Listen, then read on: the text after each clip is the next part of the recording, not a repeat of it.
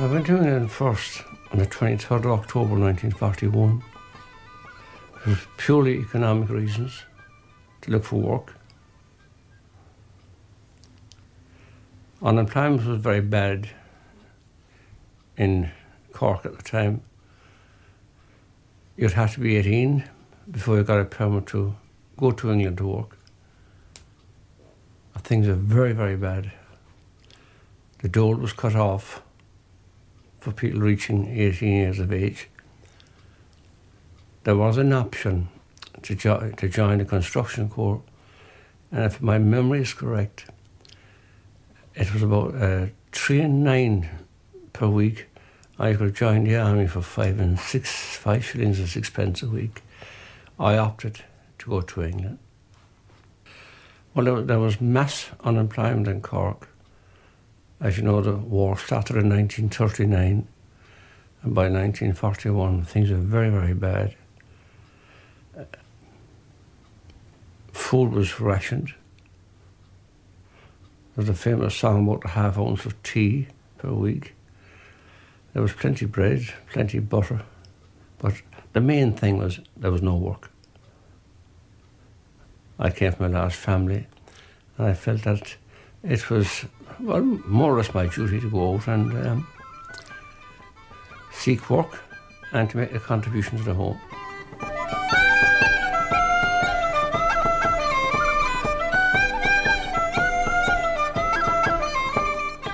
I was 21, had no prospects of any work after leaving CIE after 5 years in CIE. Nothing was around. And then all of a sudden, my sisters who were in England came home on holiday, and they were telling me about the good work, the good things that was over there.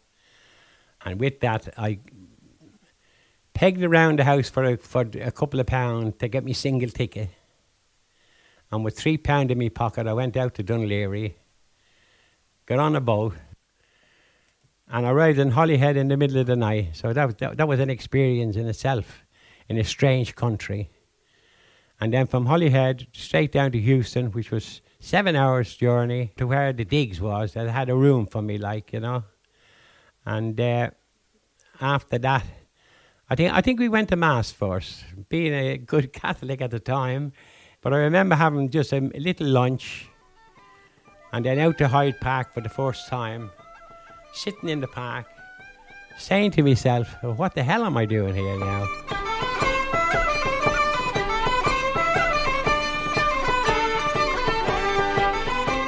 In my understanding, there was a lot that these people had a right to regret. But in fact, I found them uniformly positive, both about what they had done with their lives and the opportunity which England had given them in order to make better lives for themselves.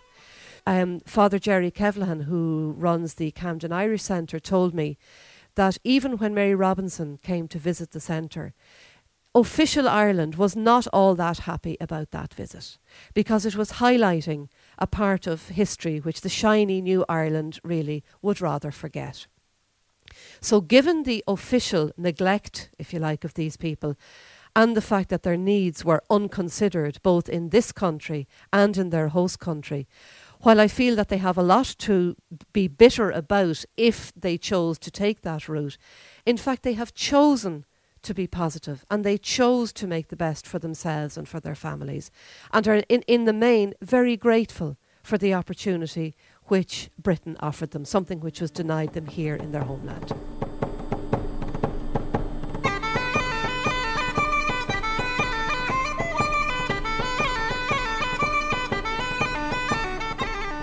When I first travelled to England, there was a degree of anxiety, in the sense Ireland was neutral, and it was entering into a culture of wartime of which I had no experience at all. We didn't know what to expect, but everything was handled in such a way. You left Cork by train, went to Dublin, travelled from Dun Laoghaire to Holyhead. On arrival at your destination, you were met, taken to the camp on the site, and within a day or two, if some friends of yours had arranged, you could go into private lodgings. And again, that was a change, meeting new people, adjusting to the regime, a wartime regime. But by and large, it worked out reasonably well. When you're young, you can adjust much faster than an older person. I worked in Bat City, in Corsham. I worked in Cornwall, and I worked in Gloucester, in the construction industry. I went back home in around 1943, late 43, and decided to go back to England again, but this time to work in a factory, where at least your stay would be reasonably permanent. Because in the construction industry during the war, you came under the control of the Minister for Labour. And as they need workers from one site to another, you get 24 hours notice or 48 hours notice, get your bags packed and proceed to somewhere else. And I felt that was, there was no stability in that. And I ended up working in Dagenham, in a foreign border company. I was just 18 and a half. It wasn't pleasant.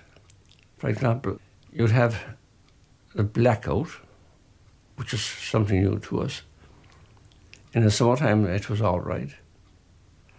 But you knew you were in a situation not of your liking, and you'd have to do the best you can. At times it was pleasant, other times it was unpleasant. And one of the worst unpleasant memories for me was the Blitz in Bath in 1942 for 3 days and 3 nights, or 3 nights actually. The bombs were rained down upon us, and Bat City at the time was an open city, so-called open city with no defences. That was a horrific experience for any person. And there was no gas, no water for a number of days. You couldn't get to work because there was no transport, and you had to fend for yourself. You could avail of maybe the Red Cross might help you out with some, I remember, Ovaltine tablets. We were sick of them for a few days. Soup kitchens appeared. You get your bowl of soup and a glass of water. But then again, life goes on. Supplies came back. Transport came back, and after work we went. But it's not an experience I would recommend to anyone or wish to see again. It was brutal, absolutely brutal. And when I returned home to Cork on the 22nd of December 1948, I still got my half my return ticket yet, and I still have my travel permit, and often come across them and, you know, reflect on what life was during these periods. I certainly wouldn't recommend war to anyone. There's no winners in war. And the suffering that's imposed upon people is just unbelievable. It's hard, hard times. But then again, when nations are at war, they tend to rally together and fight for whatever cause, whether they believe in the cause or not. They fight and they work and they strive to overcome their enemies. But all in all, I suppose it was an experience of life. But the heart of the people in England during the wartime and the strength of their endeavour was unbelievable. No matter what happened to them, they always put a stiff upper lip and got on with life. Outside of Irish, I worked on sites with all nationalities, different colour people, and you get used to them, get used to their names, they get used to you. And after a while, they're just one of the gang. When I came back in 1948, work was still kind of scarce. And it was a decision I made not to permanently reside in England, but to go back home to Cork. And I made that decision because I was married in 1946 And my wife wasn't anxious to go and live in England, take up her own roots. So we decided that the best thing was for me to come back. And so we got on from there. We raised a family of five, one girl and four boys. And on reflection, I think it was the right decision. I suppose taking up my family roots and leaving the family wasn't very, very pleasant. I'd hate to say it was an adventure because it wasn't. It was too tragic to be an adventure. But it was, I'd have much preferred if I hadn't been put in a position to go to England to seek work. The people that emigrated from Cork in the late 20s, early 30s, who were settled with their families, I think at times they didn't look too kindly on the immigrants that came in to help in the war effort. You could see that kind of resentment. There was no hail fellow well met about him at all. You at times you found complete strangers were more friendly towards you. Now, I'm not saying everyone behaved that way, but you could sense it. They was referred to us one time, the hay dogs with their fancy shirts and suits. But however, there was that kind of resentment. But all in all, I think people make friends wherever they go, irrespective of the circumstances. The experience taught me a lot. First of all, you had to work, you got paid, you had to look after your lodgings, you had to look after your laundry, you had to send some money home. And I suppose it was a good experience in home economics. Now, wages weren't all that good, and whatever, having completed your duties, there was very little disposable income there. So you could have a little dance on a Saturday night and maybe a pint, but it taught you these things. For example, if you were travelling by bus, you had to make sure you had all your bus money for the week, and you had to sit down and budget for everything. Going to buy clothes, you had to save up for them, even though there was a very strict rationing and there was clothes coupons issued. But if you were buying anything, you'd have to make sure you save up the money for it and plan for it. And I think that stood us well. Stood me well, anyhow. I suppose my best experience when the war was over, there were two paid holidays, one for the war in Europe, what they call the VE days, and the VJ days, victory in Japan. Everything closed. There were a couple of days off with pay. Everyone seemed to go up and enjoy themselves. And the English people certainly showed their appreciation for the end of the conflict. I said, but every pub in the length and breadth of the UK was drank dry in those days. Also, I suppose, a degree of lonesomeness and the Blitz in Bath. That was terrifying. That was absolutely terrifying. And I remember the area warden organising all the manual labour he had at his disposal, helping out and clearing rubble from houses that were knocked until the ARP people came along, the experienced people and that kind of thing. That was the worst experience. I don't know why, but, you know, all the things I could forget. I'll forget our little romances and the different halls we danced in. And I felt that there was another challenge facing me. Going home, I was married at the time, trying to pick up employment as soon as I could. Tried to supplement my dole money until I got work. And my first job in Ireland after the war was £4.17 and 6 a week.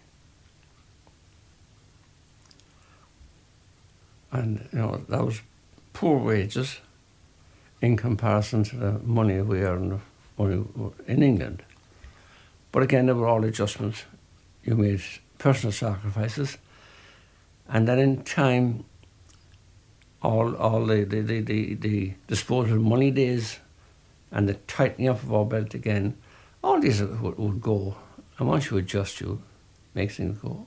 When I returned, the only thing I found that did not change was that it wasn't easy to find work.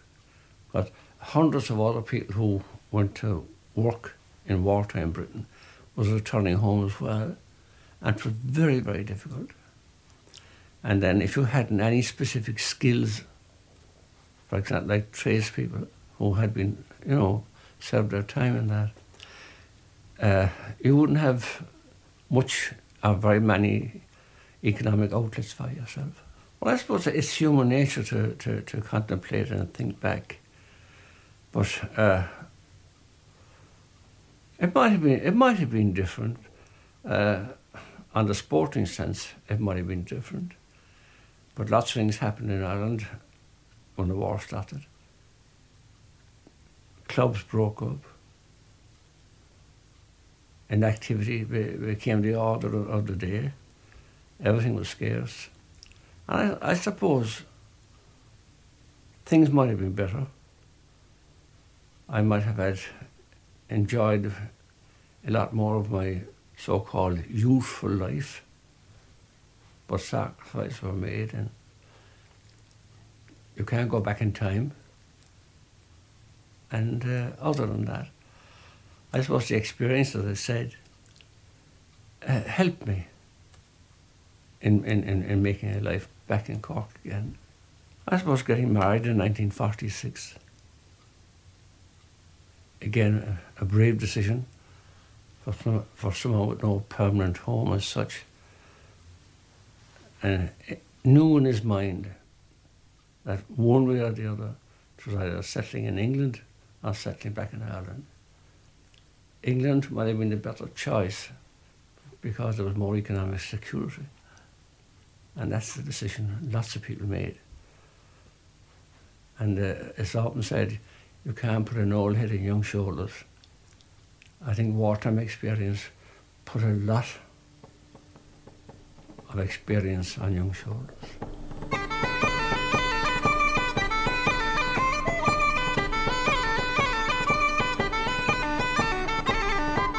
It was a terrible shock, but you hadn't got time for shock. You kept running through your head, what am I doing here? You kept saying it, like, what am I doing here? Because you knew Monday morning, you had no money. That some of the lads, because the Irish people were all in that crowd, like, there was a lot of Irish that had jobs, different places. And everybody was suggesting, I'll get a job Monday morning. And I said, well, where can I get a job? I don't know London. I can't go out on my own. I was never past Inchicore in my life. And then it starts coming into you again, you know. Again, you're saying to yourself, what am I doing? You know, I should have stayed in poverty in England, in Ireland, probably, you know.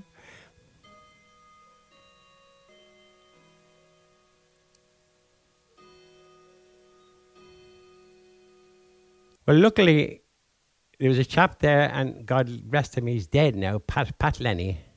He was my sister's boyfriend at the time, like, you know.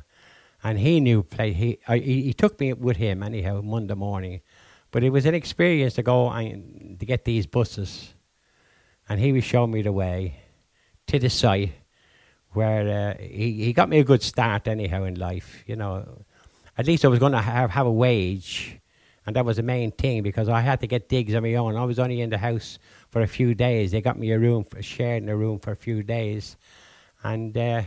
That was the start. I was on a building site digging ditches. It was the only thing. I didn't have the time to look around, so it was money. I mean, if you were in Ireland at the time, you could take a while and look at a job and look at this and look at Willis, but not over there because you couldn't go around the corner to your mother for a bit of bread. So you had to get money. That's what the Irish people told me. You must start Monday morning, straight into it. But it was an experience, that first day, and then the second day, because he went on another job and I'm on my own. And to get to this job, I had to have 3 buses. Just imagine London, I'm getting 3 buses. You know, it was an experience. It really does. It makes you grow up very quick. In 3 days, you're from a boy to a man, because you're on your own, really. Although you have sisters there, they are looking after themselves. They are working too. So you're expected to get out and get your own money at the time, which gives you a good boost in life after a while, like, you know. It was very lonely, because sometimes you didn't see any. When you come home at night time, you were too tired. You were home about 7 o'clock at night after travelling all the way for miles and miles, you know, in 3 buses. And sometimes I didn't see my sisters because they were at work, probably working out, shift work or something like that. And it did become very lonely. The only loneliness that you could take away then was Sunday at Mass, where you met a lot of Irish. And always people were saying, there's a better job here, there's a better job there, but you're afraid to leave. Although you didn't like the job, you're afraid, well, at least you're getting something of a Friday. You're getting a paycheck, and you couldn't afford to leave. So I had to stay in the job for a decent few months even before I could attempt to move away.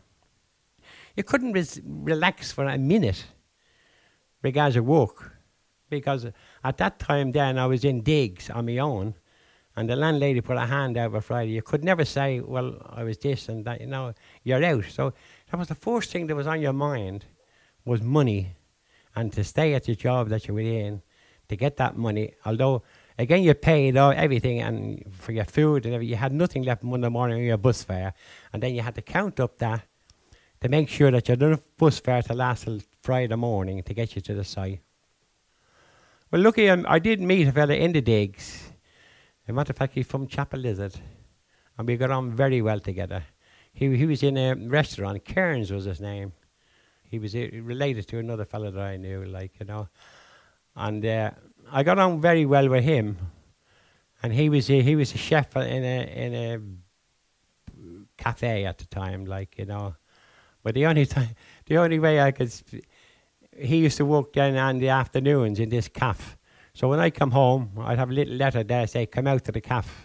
I used to go out to him, and he'd have a meal for me, which was nice, half-price meal. But he was my friend. So I did make friends, but it was Sunday morning, then you see, you know, the Irish was all the same, like, that they all had their own worries. And although they could talk to you Sunday morning, they could advise you on different jobs, they had worries themselves, like, to get that wage for Friday, for landladies and food, and that's all you're worried about. They have that money. You couldn't get the food that you wanted to get. You had to go to what was on the menu that night. Mostly was tomatoes. There was no meat. And you might be left with nothing, only potatoes, whatever was in the flat. You had to cook that yourself. At least you learned how to look after yourself, but it was very, very hard. I mean, you had the money on the table, and you count out so much for tomorrow. It doesn't matter what. You wouldn't went out. You'd never go over your budget. You couldn't, because come Friday morning, there was nobody around the corner that you could put your hand out and say for a loan, because people were all strangers. And it was difficult at that time. The weekends were great, Saturday night especially, because there was a brother-in-law of mine, intended brother-in-law of mine. He was a Kerry man, Paddy Lenny, nice, terrible nice chap. He used to play the accordion down in the church hall and had a band there. So you could go there at least for the 3 hours Saturday night, you could socialise and forget about all your troubles. And that hall was lovely of a Saturday night. Everybody looked forward to it, because there were always new friends there. And again, the talk was always work. Where are you working? What have you got? How much money? Well, here's another. If you want to go here now, I'll put a word in for you. They always looked after each other. And it was a good thing. It was a good point, like, you know, the church hall, you made friends and got information about work and jobs and everything else. Well, I had many bad experiences. You do, everybody does really, but my worst experience, and I think a lot more too, is when your parents, one of your parents die, And that happened in 1956. My father died. I knew he was dying, but when he came, then it was a terrible shock. I think it was came on a Saturday or something like that, one of the weekends. And I got a telephone call, and I had to scramble off some get money because, as I say, I was married. I had a family at that time, and get on the boat and go home for the funeral. And that was a sad occasion, like.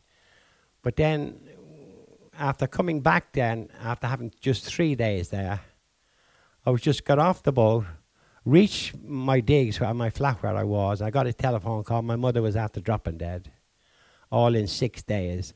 For the first, say, year, I always craved that I was going to pack it all in. You know, I couldn't stick the loneliness because where I was in Cammack Park and Blue Bell, we had a football team there. Everybody knew each other. No matter if you were going to the pictures or not, every night was something different. You might have a few shillings to go to the pictures or sit around the corners. So you miss that. But I think after time, you become and say, well, I shouldn't have to leave, you know what I mean? There should have been something there for me. And I was disappointed with that. I was annoyed with that, really, that I had to leave the place that I liked. And I was after being in this job in the building site, putting down water mains or something. And I never got my tax done. Because I was told by one Irishman, now leave your tax there till you want to. Pay your normal, whatever it was, 30-odd% or something. And I did that. And then come December, I was after applying for a ticket home. Me and Con Cairns. And I think then one Friday, I was after getting all the back money, which was £30 or something.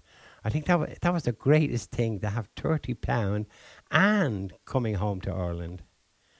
And it was lovely. And I mean, to go to Houston that night, Friday night, I always remember it, like, and you're on your way home. And I'm only getting a single ticket this time. I could only afford it, because I said I wasn't coming back. To be quite honest, I said I wasn't coming back, like, you know. I even said to the landlady I wouldn't be back, like, you know. But that was the greatest thing in my life, you know, to get from Holyhead to Dun Laoghaire in the boat, although it was the roughest crossing we ever had. Everybody was blanking sick. But that was the nicest time. I always remember it, you know. I spent about 25 years in England. Although I liked England very much, I always had an inkling to come back to Ireland. But it took a long time. It took me 30 years nearly. I was 29 and a half years to make it to me, and then I really made it. And I think that was great. But it was a struggle for the 29 years, especially when you get married and then you have a family. My God, it is, you know what I mean? And it was the worst period in England, you know. Their inflation was running wild and everything else. I never had as much luck as the time when I come back. I only came back for a visit. And I brought my car back. I drove to Holyhead to save money, brought my car back, and it was a bad year. It was January. It was a bad year in England on the building sites because it was frost and snow and it was all closed. So I said, I had a few pound. I said, I'll try it. My wife stayed there with the family and I went to the mother-in-law in Inchicore. And I think from that day, I had the best of luck I ever had in my life. Everything went right for me. I took the car, went out to Kildare, went out to Nace, looking at property, and I had no money. It was really, I could get money all right. And I went as far as Kildare, and there I went into an agent, and he showed me a house that I liked. And when I come back to the agent after looking at it, I bought it. And when I rung my wife and told her, she went mad. But I knew Kildare, that I liked the town. And even the agent said, if you take the house, I'll get you a job. Because I was a painter, a house painter, and he promised me a job in getting the house. And from that on, I had the best of luck. And I've never turned back since, really. My family, only my wife and I came first.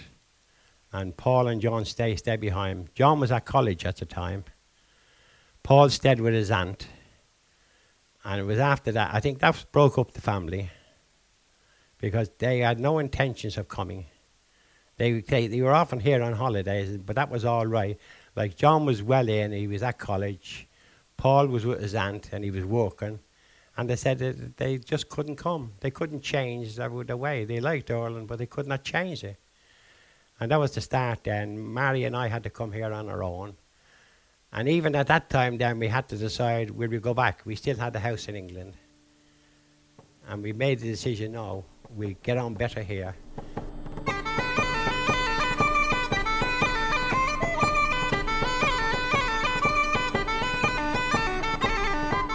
While I was doing the research for my book, An Unconsidered People, I tried to approach the subject without any agenda.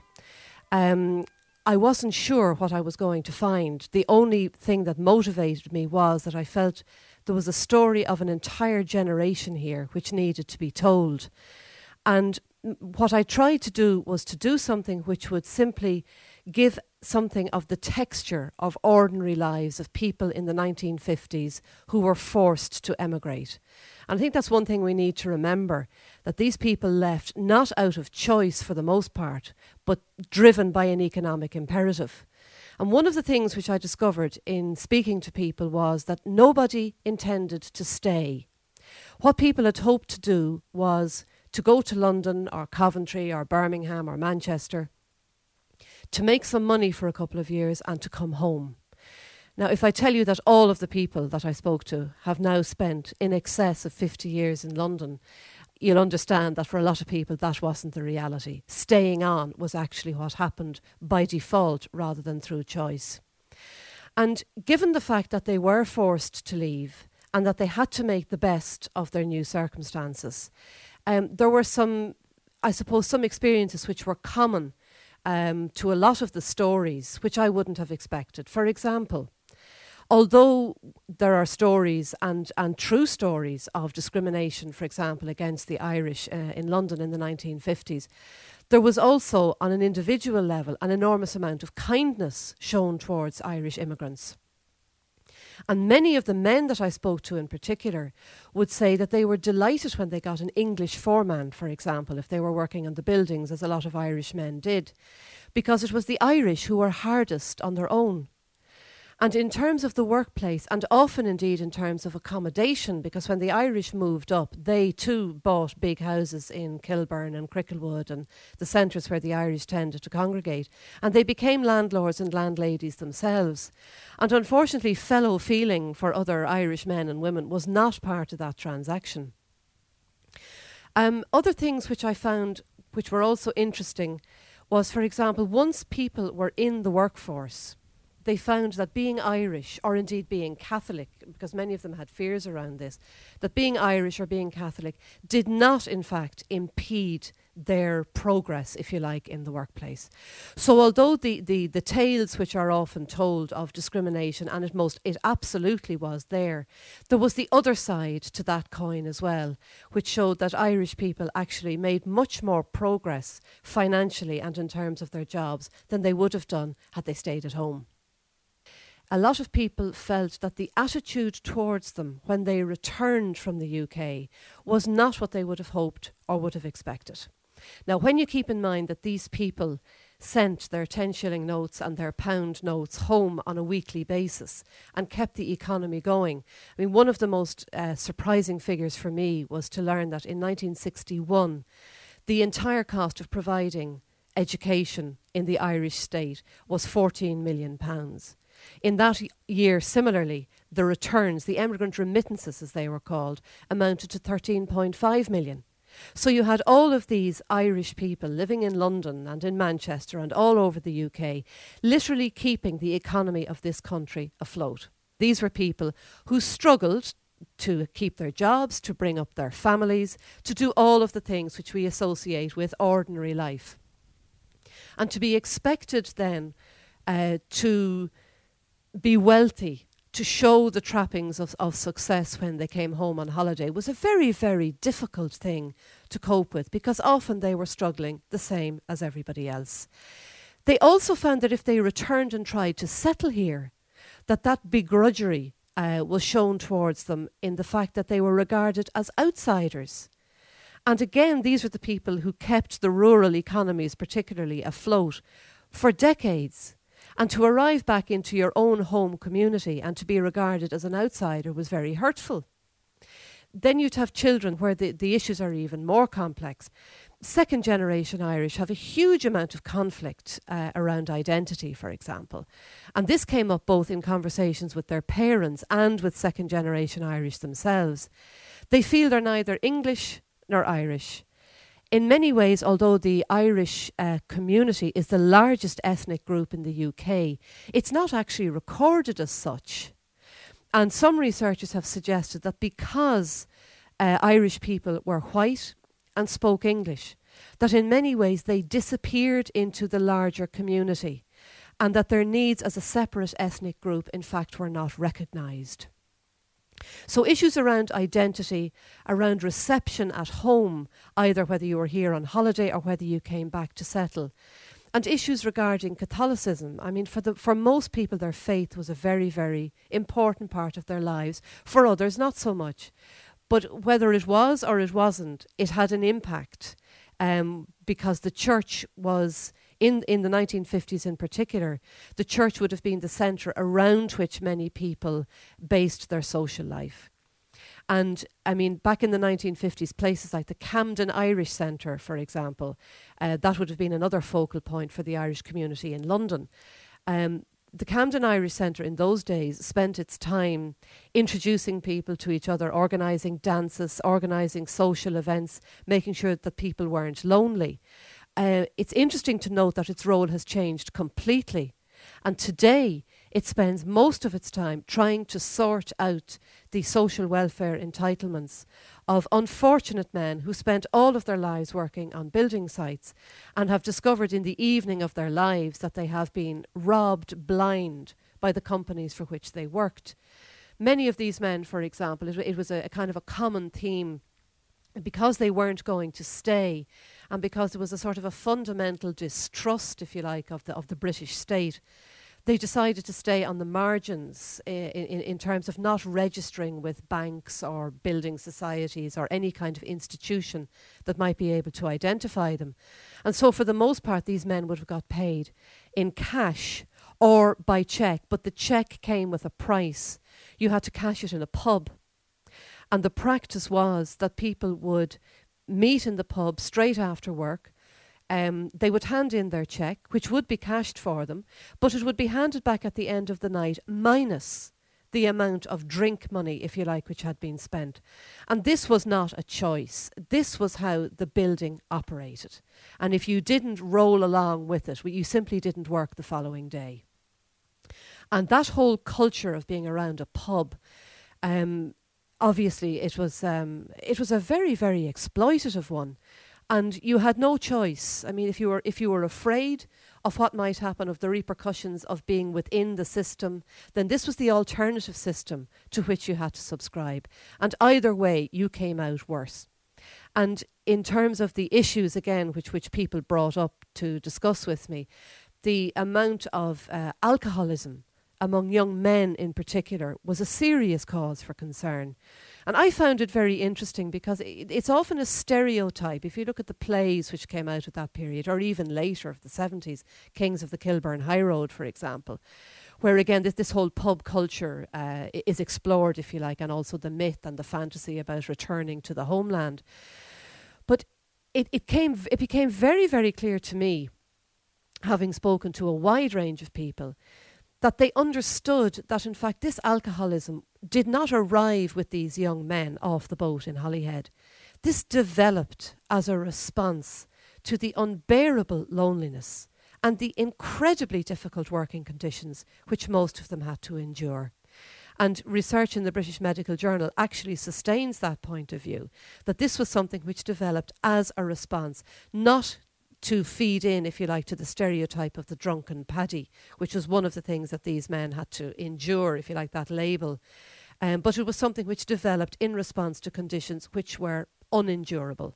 And you now have people, many, many people, elderly men in particular, who are surviving very much on the margins, afraid to come home because they don't know where home is anymore, unable to survive where they are, and feeling, if you like, doubly abandoned, both by the country, which they literally changed the face of during the 1950s, and the country they left. Most people at one stage, and in fact perhaps for all of their lives, looked forward to coming home. For people who haven't been home for 20 years or so, and there are many, all they hear is, if you like, the things which are happening in Ireland, which bear an uncomfortable resemblance to the things which are happening in England, which they don't like. For example, they hear a lot about the drug culture in Ireland, the prevalence of young male suicide, for example, is something which a lot of parents, because all of these people are parents and grandparents, is something which they feel very, very concerned about. They wonder, what is the change in Irish society that has brought all of this about? So coming home is something which is fraught for them with a great deal of difficulty. And I found it very poignant, if you like, that the myth which had sustained them for over 50 years, that when they get the opportunity to transfer that dream into reality, they actually come back and find something that's very, very different. And there are so many stories of people who wait until they have retired, who have bought their plot of land, who have built their bungalow, or who have come home to the family home after 50 or 60 years. And in many cases, and I don't know why, but in many cases, these people have died within a short time of returning home. And it's not just that they were very, very elderly, although, of course, some of them were. I mean, I just wonder about the impact of such a great disillusionment at the end of your life, having looked forward to something for so long and then to find that it didn't live up to the reality. And again, one of the sad things which I found was that so many people had lived their lives, if you like, in the future tense, that always this dream of coming home was what overshadowed everything else. And they regarded themselves, if you like, as temporary while they lived in London, that this was only a temporary life, that real life would begin once they came home again. And sadly, if they managed that physically, if they did manage to come home, the life to which they had looked forward was not actually here. I think it's a great experience to go away. But at the time, I didn't think it was a good experience. I was really bitter.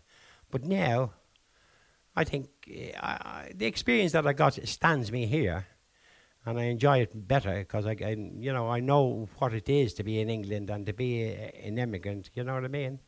That what people suffer like and go through when they go away. And I'm glad I got married early. I got married young, and I've no regrets for that. I'll be 57 years married now next month, and. It doesn't seem like 57 years. It doesn't feel at all. Other than there were good days and bad days, and you know. But I was blessed with a very healthy family, and with the little ups and downs and that, they've all done reasonably well. We're all still alive, thank God. And it's nearing the end of a chapter.